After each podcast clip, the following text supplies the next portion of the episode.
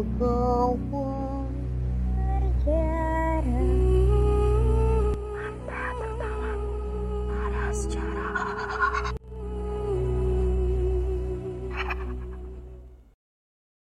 kawan jarah, pada akhir memori minggu lalu, sekawan terjarah memberikan clue mengenai kota karnaval.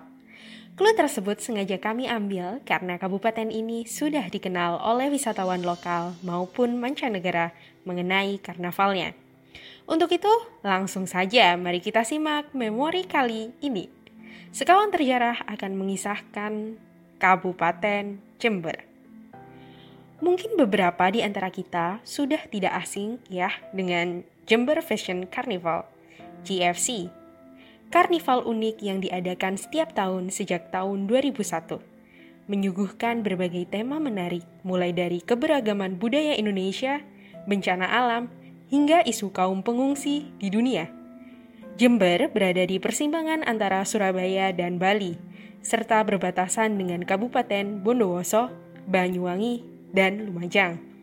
Jember memiliki sekitar 82 pulau dengan Nusa Barong sebagai pulau terbesar yang dimilikinya. Mengenai penamaan Kabupaten Jember, terdapat kurang lebih empat versi yang menceritakan pengambilan nama ini.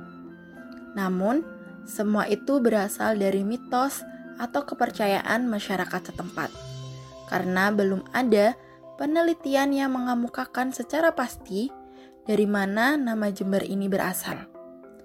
Terdapat dua versi yang lebih populer.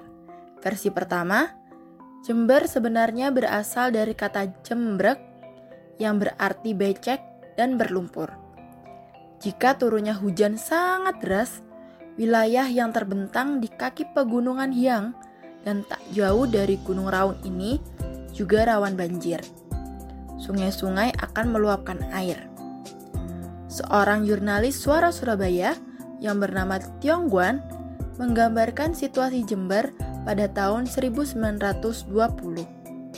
Kutipan tersebut berbunyi, bila ada turun hujan kecil saja, sudah cukup membuat strat Jember berubah menjadi lautan lumpur.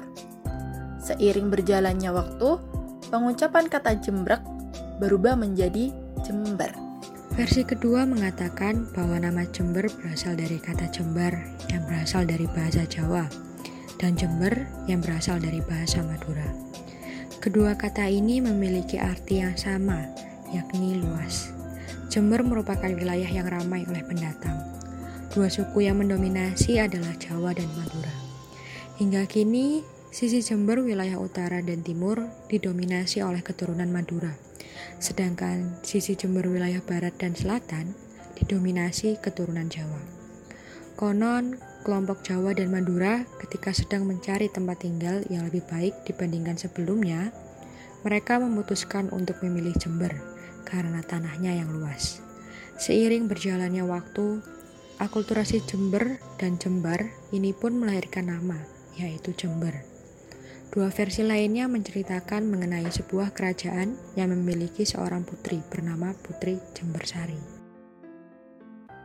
Selain itu, mengenai awal mula adanya Kabupaten Jember, tidak bisa dipisahkan dengan jejak masa perkebunan tembakau, di mana ketika di Belanda, golongan liberal dengan open door policy berkuasa, Jember diubah menjadi lahan perkebunan atau afdeling untuk komoditi tembakau, kopi, kakao, dan karet selama berpuluh-puluh tahun.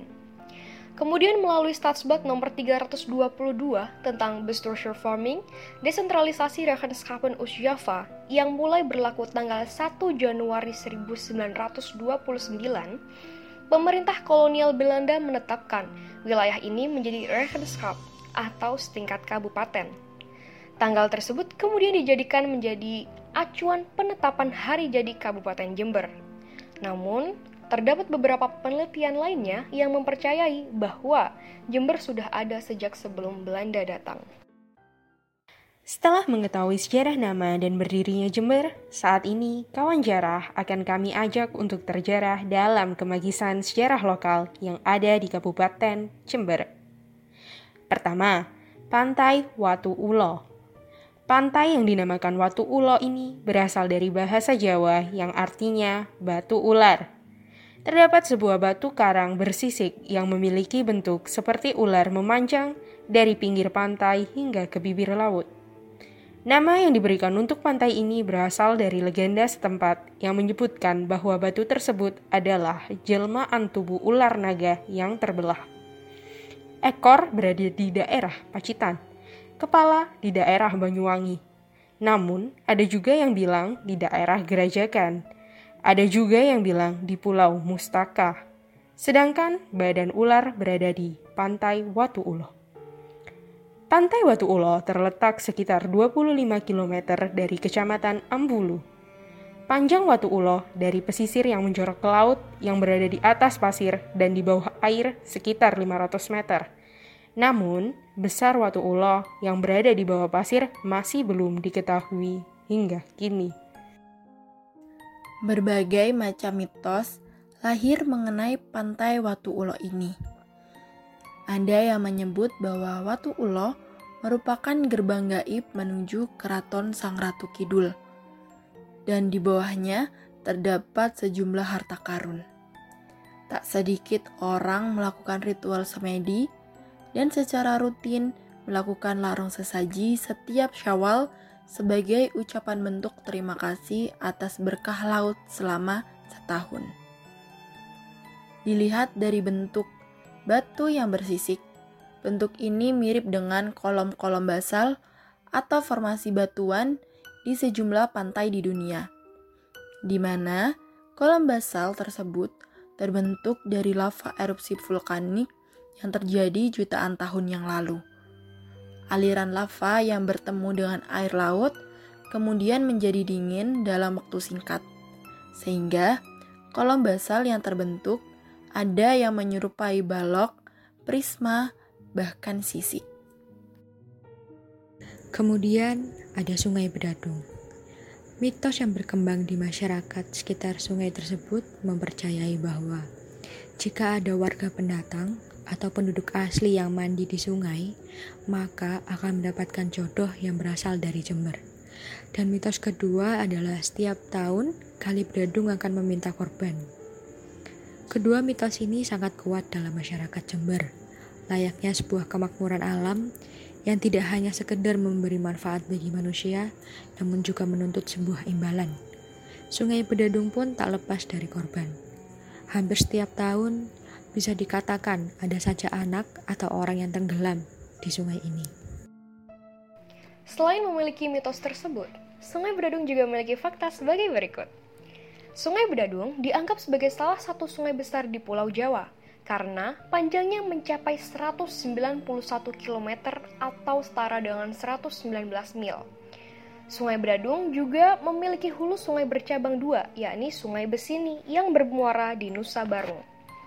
Mata air sungai tersebut berasal dari pegunungan yang pada bagian tengahnya.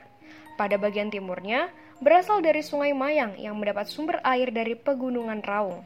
Sedangkan pada sisi selatannya, Sungai Bedadung mendapatkan sumber air dari Sungai Bondoyudo yang mengalirkan air dari pegunungan Semeru. Sejak dahulu, Sungai Bedadung telah dimanfaatkan untuk mandi, mengairi sawah, dan lahan tembakau serta mencuci. Nah, demikian cuplikan sejarah lokal Kabupaten Jember. Sampai jumpa lagi dalam Memori 3, di mana kita akan berjumpa dengan kota yang dikenal dengan kota kembang. Dah kawan jarah.